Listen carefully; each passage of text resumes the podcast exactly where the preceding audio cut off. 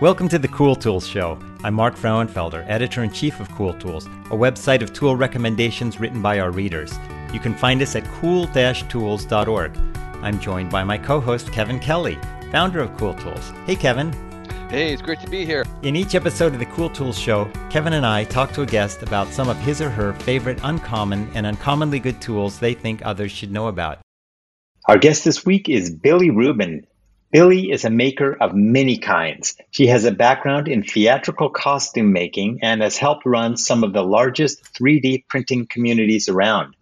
She likes blending unexpected materials and techniques in her work, which she shares via her posters, workshops, and a shiny new YouTube channel. Hey, Billie, how are you? Well, thank you. How are you, Mark? Great. Thank you so much. Yeah, we're so glad that you have decided to join us this morning in your time, and we're looking forward to your great tool picks. Uh, thank you. Yeah, thank you for having me. I feel very honored and excited to be here. well, we're excited to have you. Yeah, and we're, we're talking to you. Uh, we're here in California. You're in Australia. Luckily, we're both awake, and so yes. we can chat. um, so we'll get started. So, so you are uh, really like pushing the envelope with 3D printing. And uh, 3D printing is this this become like this tool of creativity for you. So talk a little bit about uh, the 3D printer that you have and what you use it for. Yeah, so I have I have a few 3D printers and I I was struggling to like pick one as a recommendation because I kind of just think you, people should have a 3D printer and purely because it supplements like if you make anything it will supplement whatever you're doing in some way. Um, like you can make tools with it, you can make little jigs, you can make full projects with it. Um, and I just think, yeah, it's just such a wonderful technology for kind of making anything, which sounds very broad. Um, but I, I, I, yeah, I couldn't go, I couldn't talk about my favorite tools without talking about yeah. a printer, I think. I love that idea of using the 3D printer as a tool to make tools. That's really like a cool idea.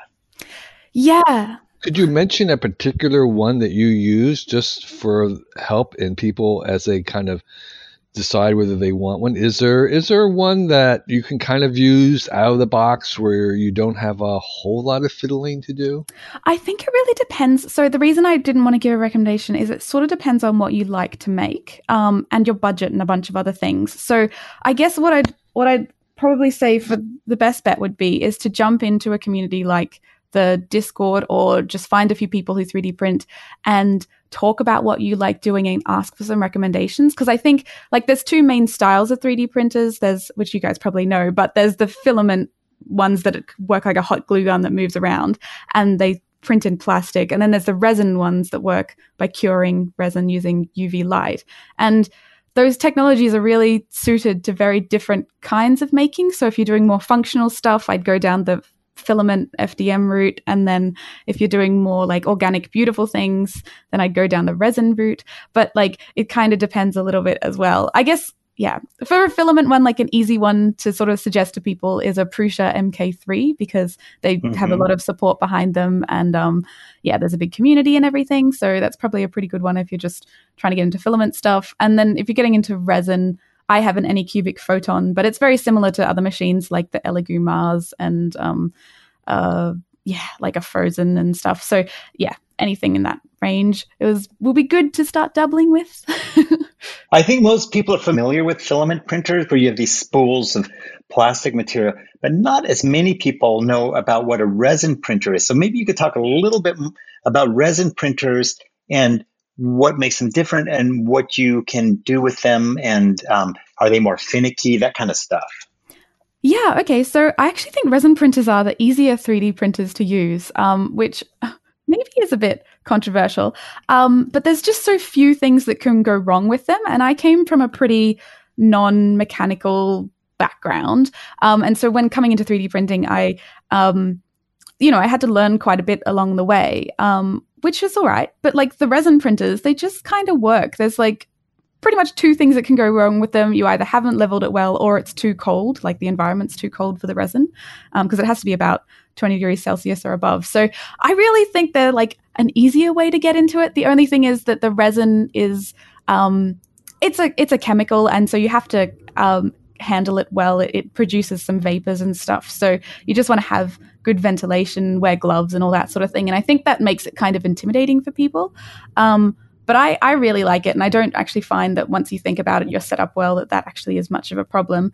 And I think resin printers are really cool because you can get really, really fine details. Um, they yeah, have an amazing, amazing resolution. Um, so you can like jewelry. People often make jewelry and stuff with them. Keycaps for mechanical keyboards is one I really like making.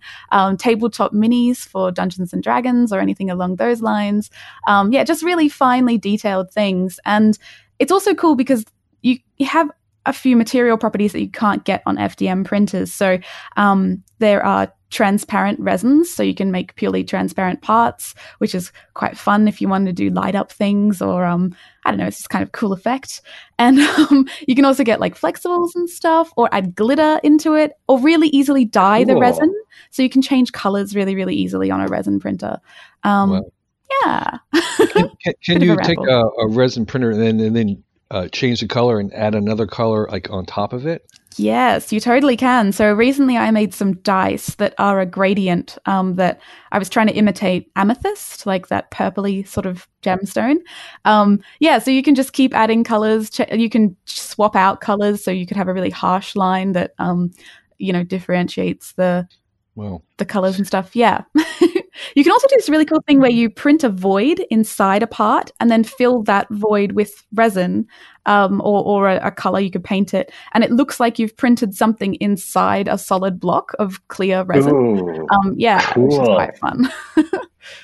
What about like strength and like, is it as strong as a filament, like a, a PLA or ABS? Generally, no. Um, generally, it's more brittle. There are some newer resins coming out that are a bit stronger, but I still wouldn't recommend a resin printer for highly functional parts, especially if they're bigger. Like keycaps work fine, but um, the problem with resin printers is due to the way that they work, they even though you get higher resolution, you don't necessarily have good dimensional accuracy. Um, I could explain how the printer works and why that is, but I don't know, might be getting a little deep. But they're just generally better for organic parts that don't necessarily need really strict dimensions. Okay. Mm. Interesting. So it's more like artistic, creative, mm. organic kind of things. Mm-hmm. I, I would, yes. to generalize. yeah. Okay. As a general as a general and rule, yes. Do you have a resin? You, you, mentioned in passing quickly the resin printer that you're using. Um, is that one that could you repeat that? And is that one that you would suggest people start with if they wanted to do, start to do these kinds of things? Yeah, so I have an Anycubic Photon. That was my original resin printer, which was a good one to get into. Um, and about how much does that cost? Oh gosh, in America, you can get them for under three hundred dollars. Um, here in Australia, there's all sorts of other things that make it quite a bit more expensive. But um, yeah, in America, you can get them under 300. And I, I, um, I also recently got a printer to in exchange for some copywriting work that I did for Creality, and that's a Creality LD002H, which is cool because it has a monochrome dis- a monochrome screen. Um, and again, I could dive into why this is important, but basically, it makes the prints faster um, without losing any quality or anything, which is cool. And there's a few printers with those mono monochrome displays coming out um, in you know in the last few months and probably in the next few months as well. So I probably would look for something with a monochrome display if I was um, so, um, when you say monochrome display, I I think of the display that might be at the control, but is yeah. it something different? It is, yes. So, okay, I will explain a little bit how resin printers work. Um, so, most home style resin printers are called MSLA style printers. And basically, what that is, is you have a vat of resin, and below that, the bottom of the vat is a clear film, like a piece of plastic. And then below that is a little screen. And below that is an ultraviolet light. And the ultraviolet light shines up through the bo- bottom of that vat of resin into the resin and the screen between those two masks just the layer that it should be printing at that point of time, sort of like a cross section of that layer that it should be printing. So the build plate lowers into that resin right near the bottom. Um, the light turns on and the screen masks the first layer.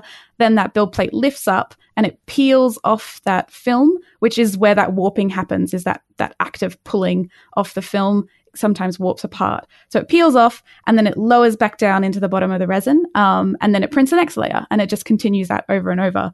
So previously, um, because 3D print, these 3D printers are sort of new to the home market, um, they were just using LCD screens that they could get off the, off the rack, you know, like just existing ones. And so they were all mm-hmm. RGB style LCDs. And that meant that the UV light had to pass through many layers of the screen, one for each color um, which basically meant that you lost a lot of that light along the way, and that a lot of that UV light was like directed around inside the machine, so it got hotter, and you know parts would wear out quicker because it was exposed to more light, et cetera, et cetera.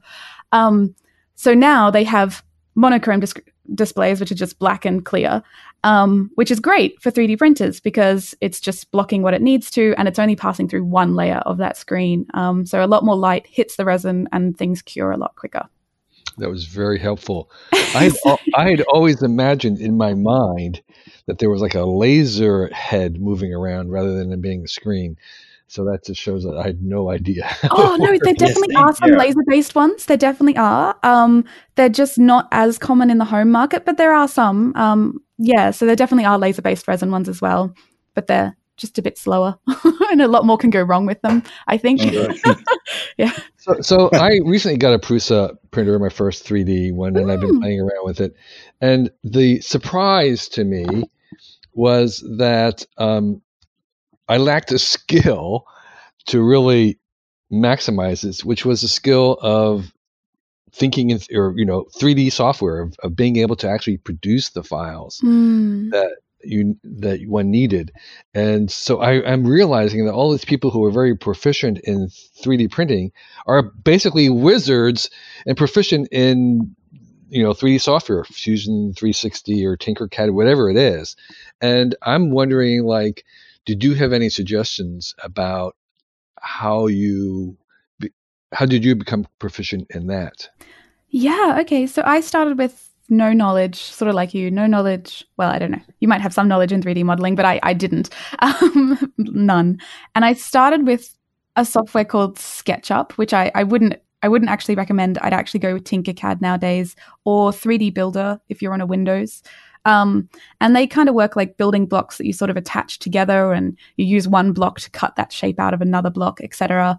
And so you kind of build up an object by sticking simple shapes together, like um, cubes and spheres and stuff. So I probably Minecraft. start with that. Oh, sorry, what was that? Like Minecraft. yeah, a little bit. Yeah, a little bit like Minecraft. Yeah, for sure. Um, I, I'd probably start with that style purely because like it helps you work out how to orient yourself in the space and um, yeah, just kind of starts to build that understanding of moving around and how to construct things. But then um, I got into Fusion 360, which I now love, but it was probably one of the hardest softwares I've ever learned to use um, because it's just a newer sort of way of thinking and it's very different to anything else I'd had to learn before. Um, but I now love it so much because it's called parametric modeling, which basically means you can set up variables um, within your model. And if you set everything up right, um, you can change those variables at a later time and it will automatically calculate the rest of the model. So if you have a model and it has lots of little screw holes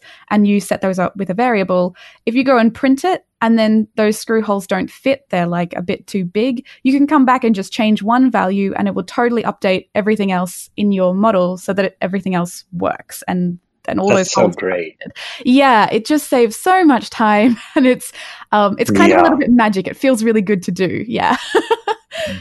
It's like style sheets in design or something. It is, yeah, much like a style sheet. Yeah. Um, yeah. Yes, with more maths, but yes. right, right, right. yeah no so so so that's so that's been the realization was that people like you who are really doing a lot of it you have to become really good at this new kind of um, software set and there's a certain amount of skills but i guess the path going from tinkercad in the beginning and then moving to 360 seems to be the the easiest way to go yeah, I mean, if if your goal is to make functional items, for sure. Um, if you want to do organic stuff, there's probably I would just point you at one software. There's a, a web page called SculptGL, which just works like a block of clay that you kind of draw into and and sculpt from there. Which I actually probably feel is a more intuitive way to get started with making 3D models, but it is much more for organic shapes. Like, yeah, it'd be really hard to make a box that's nice and well dimensioned in there. Okay, well, thank you. Mm, you're welcome. So your next um, uh, suggested tool is um, is an app. Is that right? Yes. So this is an app called Forest, um, and I'll I've popped a link in in our little document so you can get the right one. But what it is is a gamified Pomodoro helper. Um, and Pomodoro, I feel like needs a little bit of an explanation for anyone who hasn't heard it before. It's um, it's a system of getting things done. Um, and basically, you set a timer, usually for about 25 minutes, and then you just work solely concentrating on one thing for that 25 minutes. And at, when the 25 minutes is over, you take a five minute break and relax for a bit, have a drink, bum around on social media, and um, then you start another timer for 25 minutes. And you continue that for three rounds and then have a longer break or four rounds. It depends. You can kind of shake it up and do what works for you. Um, but yeah, this tool really has helped me many times in my life to stay focused at work and when I was studying. Um, which I think comes back to me having ADHD, which I only relatively recently found out. I actually found out about Pomodoro before this, but yeah, it just helps me stay concentrated on what I need to be concentrated on. And this app, yeah, which is sometimes hard for me, but this app is really cute because it shows a little tree growing. So you set the timer and hit go and it has this little tree that slowly grows throughout the course of the timer and if you navigate away from the app like to social media or to a different web page because you can get it for your browser as well it will kill the tree and so wow. it just i know like it just and it sounds so silly, but it's just enough to keep me going. Like the little reminder when I open it, it's like, oh, you shouldn't be doing that, and the tree might die. Is it just enough to keep me on task? That's so cool. Yeah, it's a, it's a phone app. Puppy, yeah. Yeah, phone and Chrome as well. So um, iOS and Android and Chrome as well. Yeah. And at the end of the day, you get a little forest because you built up a few little trees, and it's kind of nice see. to see your progress. I see. Okay. Yeah. nice. Yeah. I love that. And and is it free or one uh, time or monthly or I actually it's definitely not monthly. I'm not sure. I feel like it's mm-hmm. free. If if it's not okay. free, I just paid for it at one point in time. Um, a very long right, time ago, okay. I've forgotten about. So it can't have been too expensive because I have forgotten. Yeah. yeah, well, that's good. So it's probably something that's not too expensive. Oh, it's two dollars. Oh, there, there you go. go. Yeah. Two bucks. Thank you. All right, and yeah, it looks really cute. You it mentioned is. there were a couple other tiny apps that you were also fond of. Yes, so these are more for computer stuff. Um, so there's one called Pure Text, which um, so I don't know if you've ever encountered this, probably you have, but if you're like copying something from a web page and you want to put it in a Word document or an email, often it copies like the font and the color and the size mm-hmm. and all that stuff, and it looks really like janky if you're trying to make it match where yeah. you're going to. Yeah, and on a Mac computer, you can go Control Alt paste or whatever. There's a keyboard shortcut for it natively on a Mac, but on Windows, it doesn't have that, and I've always really missed it. Um, but this app, Pure Text, allows you to just do that. It builds that into uh, like you can make a keyboard shortcut to remove all the formatting from that text so that when you paste it in, it looks all neat and how it should be. Um, so it's a really tiny app. You can download it and it just runs as an exe. So you don't have to like install it onto your work computer or anything. It just kind of works. It's tiny and it just sets up a keyboard shortcut to do that. And I use it all the time, every day. I I only discovered that Mac shortcut this year. Ah, there you and go. And it's Shift Option Command V. Thank paste. you. Yeah. uh, but man, it's changed my life because it's like I'm doing that all the time and trying to remove that formatting, and this just makes it completely seamless. Yeah, yeah. I really missed it when I moved to Windows because I just used it. Yeah. Why did you move to Windows?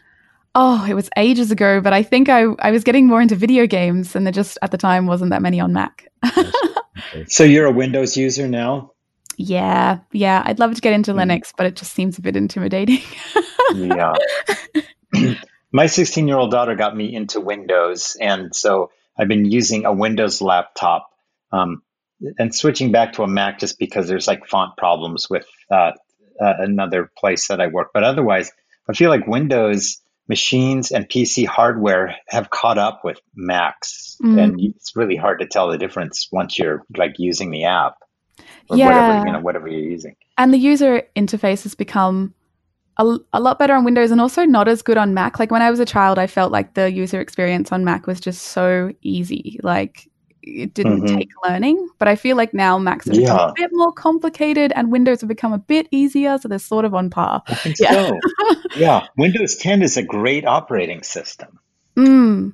Yeah. Yeah. Yeah. My, my son actually uses both. He's just like, I don't know what you call ambidextrous. Dexterous. He's got his big, the desktop is Windows and his laptop is a Mac, and he doesn't have any problem switching between the two.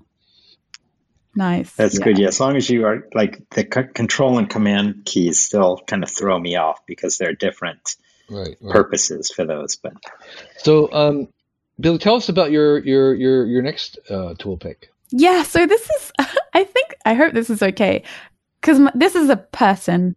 Um, my I I my one of my favorite tools is my psychologist.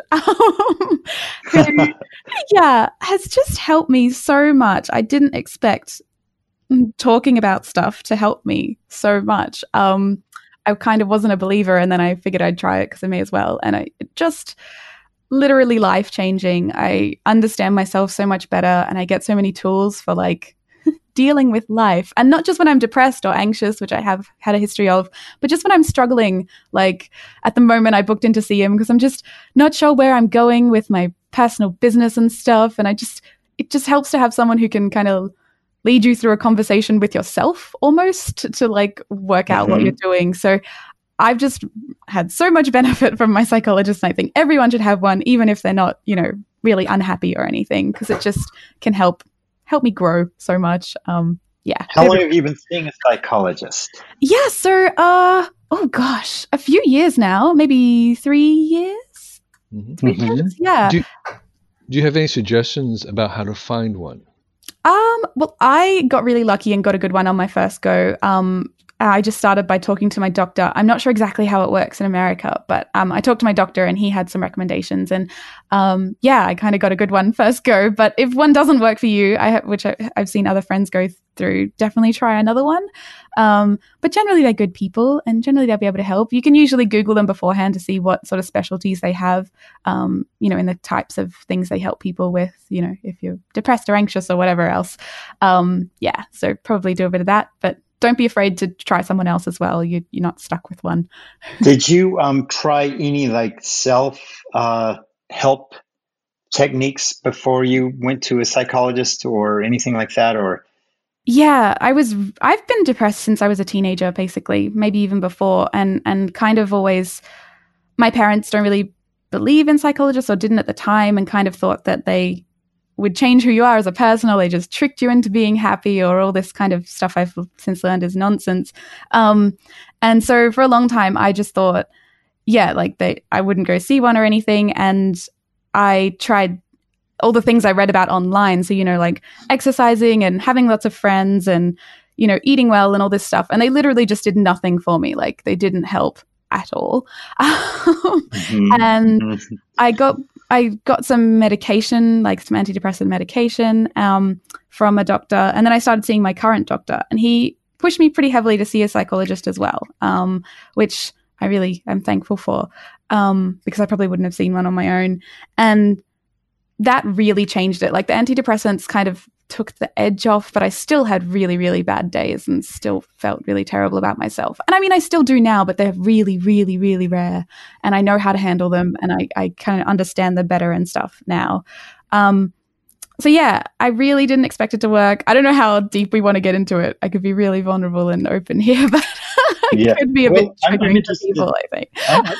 I'm, I'm interested. Um, are, is do you do cognitive behavior therapy? Is that part of the the work you're doing? Mostly, yeah, yeah. Um, I think mm-hmm. he blends a few things together, but I think yeah, mostly mm-hmm. it's, it's, CBT. Um, yeah, just kind of teaching me to recognize my own behavior and and where it comes from, and it kind of just depowers it a bit, and yeah, and giving me different tools and techniques to try in those moments, or or even when I'm not having a bad time, just giving me tools and techniques to try and you know work out what I should be doing with my future, or when I when I um, finished up at my workplace last year and started doing this whole making for a living thing that I'm doing now. I went to see him just because it was a big change in my life and it was good just to have someone to talk it through with. Not that, like, I talk stuff through with friends all the time, but it really helps to have someone who can um, guide you.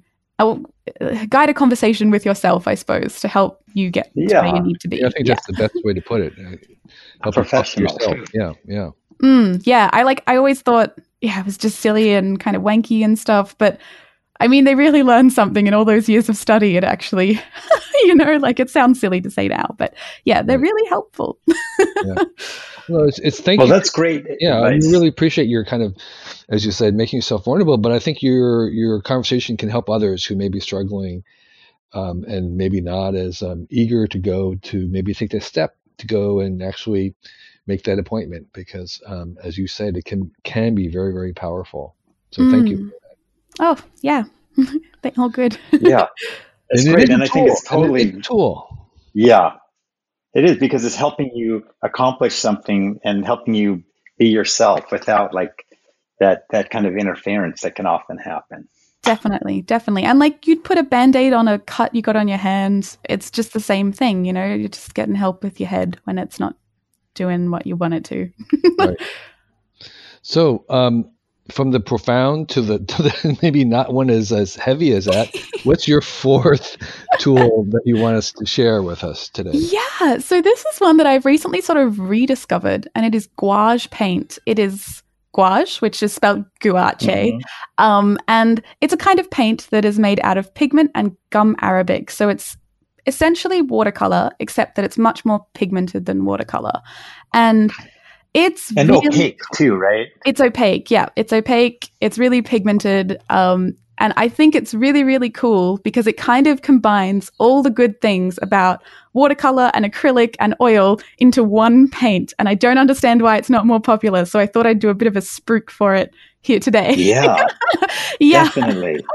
Yeah, so um, it's really cool because you, um, I really love one of the primary things I really love is that you can re-wet it, meaning you can paint something and then a days, weeks later, you can come back into it and just wet the paint and then continue blending into it or changing it. You can even lift that paint off if, if you don't like it anymore.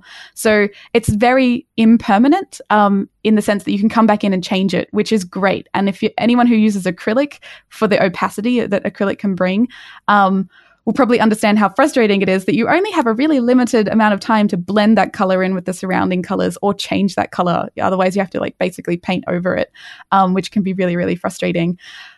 I also really love that it's very thin. Um, so you can cover something and preserve any detail that's below it. So if you're like painting miniature figures or something, you get full coverage, but you're not losing all the little, you know, eyeballs and armor details and all that sort of stuff on like a tiny little figure. Um, I also like that it's washable. So, you know, if you have children, um, giving them acrylic is kind of a risky business because it might end up on the carpet or the walls or whatever else. But this is essentially watercolor, um, so you can just wash that off. um, and you you can use really cheap brushes with it. It actually is better with synthetic brushes rather than you know um, like with watercolor. You really need like a sable hair, which is very expensive. It's from a little gorgeous little ferret type creature. Um, and so, um, but with with gouache, you only need acrylic brushes, and it actually is better because gouache is so pigmented that you generally want less of it on your brush.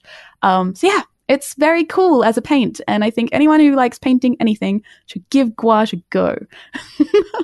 Yeah, and I think if you want to see some amazing examples of gouache, uh, do a search on the name Mary Blair. She was like a Disney designer uh, who did a lot of the uh, background paintings for, for Disney animated films. She was the designer of the Small World attraction, and her gouache paintings are like mind blowingly cool. Ah, They're like, you know, kind of mid century beautiful work. wow, I'll have to check her out. That's awesome. I'm only Yeah, kind of she's so good. yeah, that's awesome. So, so you mentioned that that um, you could go back to them. Does that mean that when the painting is done, it's not really waterproof? Yeah, it's not waterproof. Um, you could put a, like, a, but I mean, you really don't. Generally, if you're doing arty stuff, you don't want to be getting it wet anyway. Like, you wouldn't want to wet an oil painting, even though technically it's waterproof. Um, yeah, so I, it's not waterproof. You could put a varnish on it, but yeah, like if you're painting something that'll be in water, don't use gouache. Well, I was thinking, um, like whether it's durable, like you were mentioning figurines or, if you were painting something that might be um, used at all, then you would probably either need to seal it with a, another transparent coat or something. Yeah, yeah, yeah. Like, and if you were using it, if you were making a really functional object that just had one color, just go with acrylic or something that you know has good coverage and and is really long lasting. It's probably not for the more functional stuff generally. Um, it's more for the artisticy sort of stuff. Yeah. And how how about price? Is it does it is it about the same as good watercolors? Or good, uh, yeah, if not a little paints? cheaper, I think just because it's not as popular. Um, But there's brands like Reeves that make really good stuff, like, you know, really decent stuff and really cheap as well. So you can get a set. I don't know. Australia is so different to everywhere else, but you can get a set here for like $20. It's probably way cheaper in America, to be honest. Um, but I've recently switched to Winsor and Newton, which are a really long standing brand of gouache makers. The gouache has been around for hundreds of years. Like we've been using it for a very, very long time. Um, and yeah, Winsor and Newton have made it forever and done a really good job of it. So they're probably a good one to point people at. Let's uh, tell us about your new YouTube channel. Yeah, so um, people have been begging me to do YouTube for a really long time because I've been in the 3D printing community, you know, on Reddit and Discord and stuff, pretty active for a long time.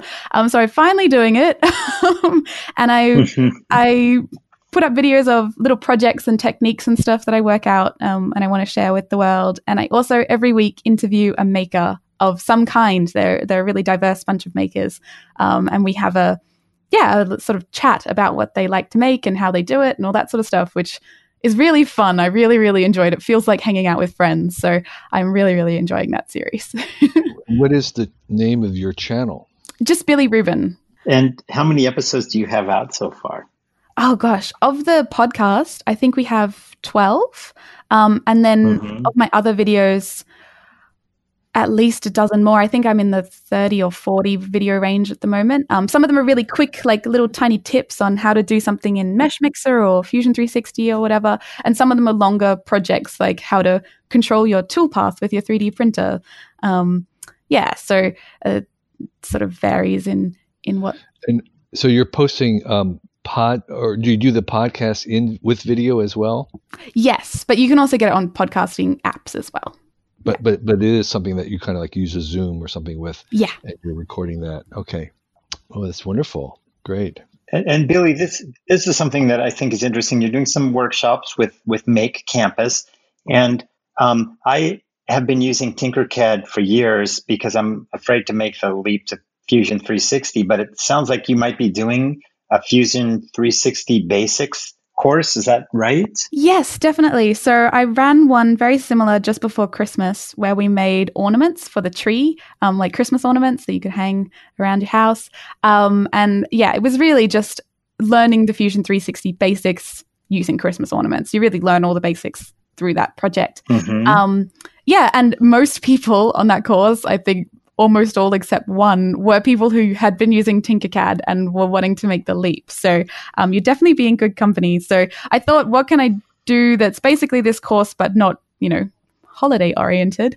Um, and so I think we're going to make Uh-huh. pot plants. So like, um, yeah, like planters for pots. Uh, plant Oh, pots for cool. plants. Oh my gosh, brain. Yes. Mhm. yeah. And what what is Oh, that sounds great. what is Make Campus? Oh, Make Campus. It's new. Um, so because maker fairs are a bit hard to do in the current global situation, um, they're making virtual online. They're making a. It's it's basically a platform that connects people who know stuff and want to teach people stuff with people who want to learn the things. And so yeah, it's like an online sort of university, but not you know degree based. You don't get a piece of paper at the end. It's just skills and tools and stuff that you pick up from other makers. And this again would be kind of like a Zoom like conference that you would be presenting in. Yes. Yep. In fact, Okay. we use Zoom for for the last one. And is there a is there a cost? Yes. Um, at least I think it, it's up to the to the presenter whether or not they want to charge. But I did put a cost Mhm. on mine because it you know it takes time to write these sorts of things, and, Yeah, of and I, course. I, if course. I'm not doing that, I'm making videos. Or whatever. So how much how much are you charging for your workshop? Yeah. I was doing thirty for mine, Okay. and it's about four hours. Four hours, and you really do walk away from it with That's great. the basics of Fusion 360. And the people gave me such awesome feedback from it last time. Like they, yeah, it was really lovely to read because I was a bit worried about, you know, when you do a when you present something for the first time, you're always like, oh, am I giving them everything they need? Is it going to go well? And thankfully it did. And I got really good feedback. So, um, yeah. Come check That's that out. cool. So a live event, four hours, thirty dollars, and you walk away with the basics of Fusion 360. That is a total bargain. how do how do people go there? Like, do you go to makecampus.com? Yeah, yeah, yes. And um, they also have newsletters that come out that advertise the the upcoming workshops and stuff. Um, I I haven't totally got approval for this pot plant one, so I'm kind of spruiking it a little ahead. I, I, we're meeting in a couple of days, but I I feel like it will be fine because um, we've basically done it already. so, yeah. It sounds great. I, yeah. I, I think there's room in the universe for a teacher who is available on demand. You charge whatever you want, $30, $50 an hour, that um, you could you know team view into my computer while i'm trying to struggle with fusion 360 and you'd answer all my questions as i need them that's a great idea kind of like house like a doctor like a book, one of those you know um, concierge doctors to make house calls. Yeah. This is basically the you know Fusion 360 making house calls, and yeah. you could um, I would absolutely pay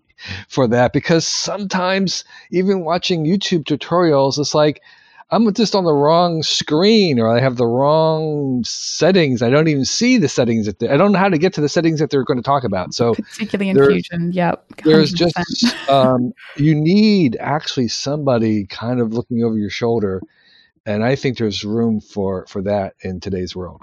I would totally agree. Yes, definitely. I would be signing up for that platform for sure. That would have helped me immensely when learning. Yeah, Fusion. picture yourself as a as a as a um, house making house calls. Yeah, remote house calls, virtual house right. calls. Yeah. Right. Check help house calls. yeah. Yeah. Yeah. Sure. I love it. Hell yeah. yeah. so so just just uh, to to get this correct, the URL is campus.make.co. If you go there, you can sign up for a list of to find out about all the upcoming classes too. And it's called Maker Campus the one stop hub for sharing the skills and expertise of makers. And it looks like there are some really cool things uh, that are offered there. Paper Airplane Boot Camp um, with that guy who is always at Maker Faire with really yeah, great paper airplanes. Yeah, uh, yeah. Uh, bots, yeah. a, a, a five week course on building bots. So lots of cool stuff. And then, of course, your your stuff, Billie. Um, the, the final thing I wanted to talk about before we jump off is uh, these beautiful and super useful posters, a series of posters you've created that give people kind of the basics on 3D printing, like do's and don'ts for uh, making sure that you end up with a good 3D print. Like if you're doing a, a, horizontal hole, don't do a, a, regular hole, do like a teardrop shape, that kind of stuff. Um, how, if people want these posters, where do they go to get them?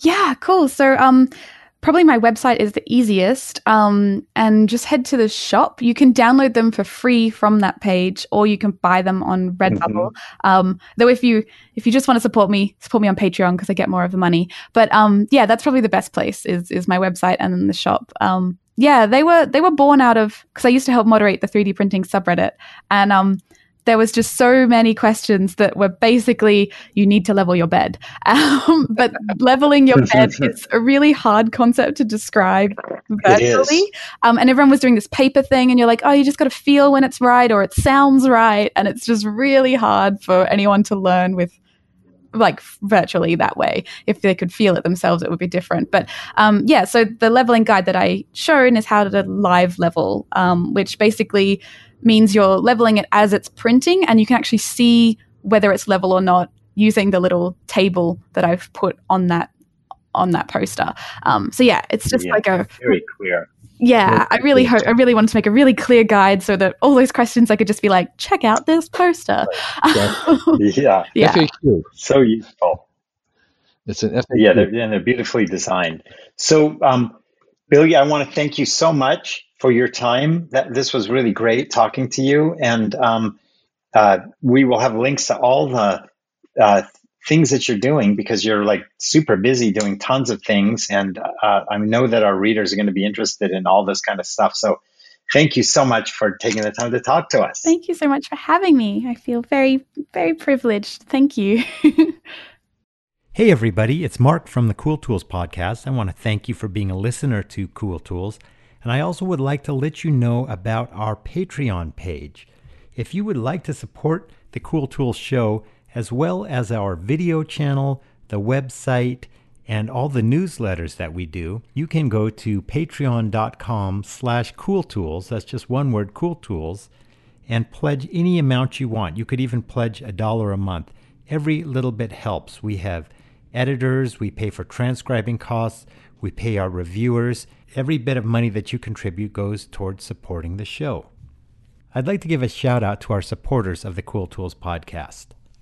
This week, I'd like to thank the following Patreon supporters Bill Schuler, Bob Kay, Brian Pelly, Carl D. Patterson, Chad Cosby, Chris Wheeland, Chris Weirstook, Craig Tooker, Dan O'Brien, Dean Putney, Danelle Cunningham, Evan Barker, Graham Medlin, Hans Riesbeck, Helen Hegedus, Jerry Kearns, Jim Lesko, Jim Spofford, John Pollock, John Burdenbow, Keith O, Ken Altman, Les Howard, Lauren Bast, Mock Nerd, Malton Make, Mark Goebel, Matt Gromes, Michael Douglas, Michael Jones, and Michael Pecorini.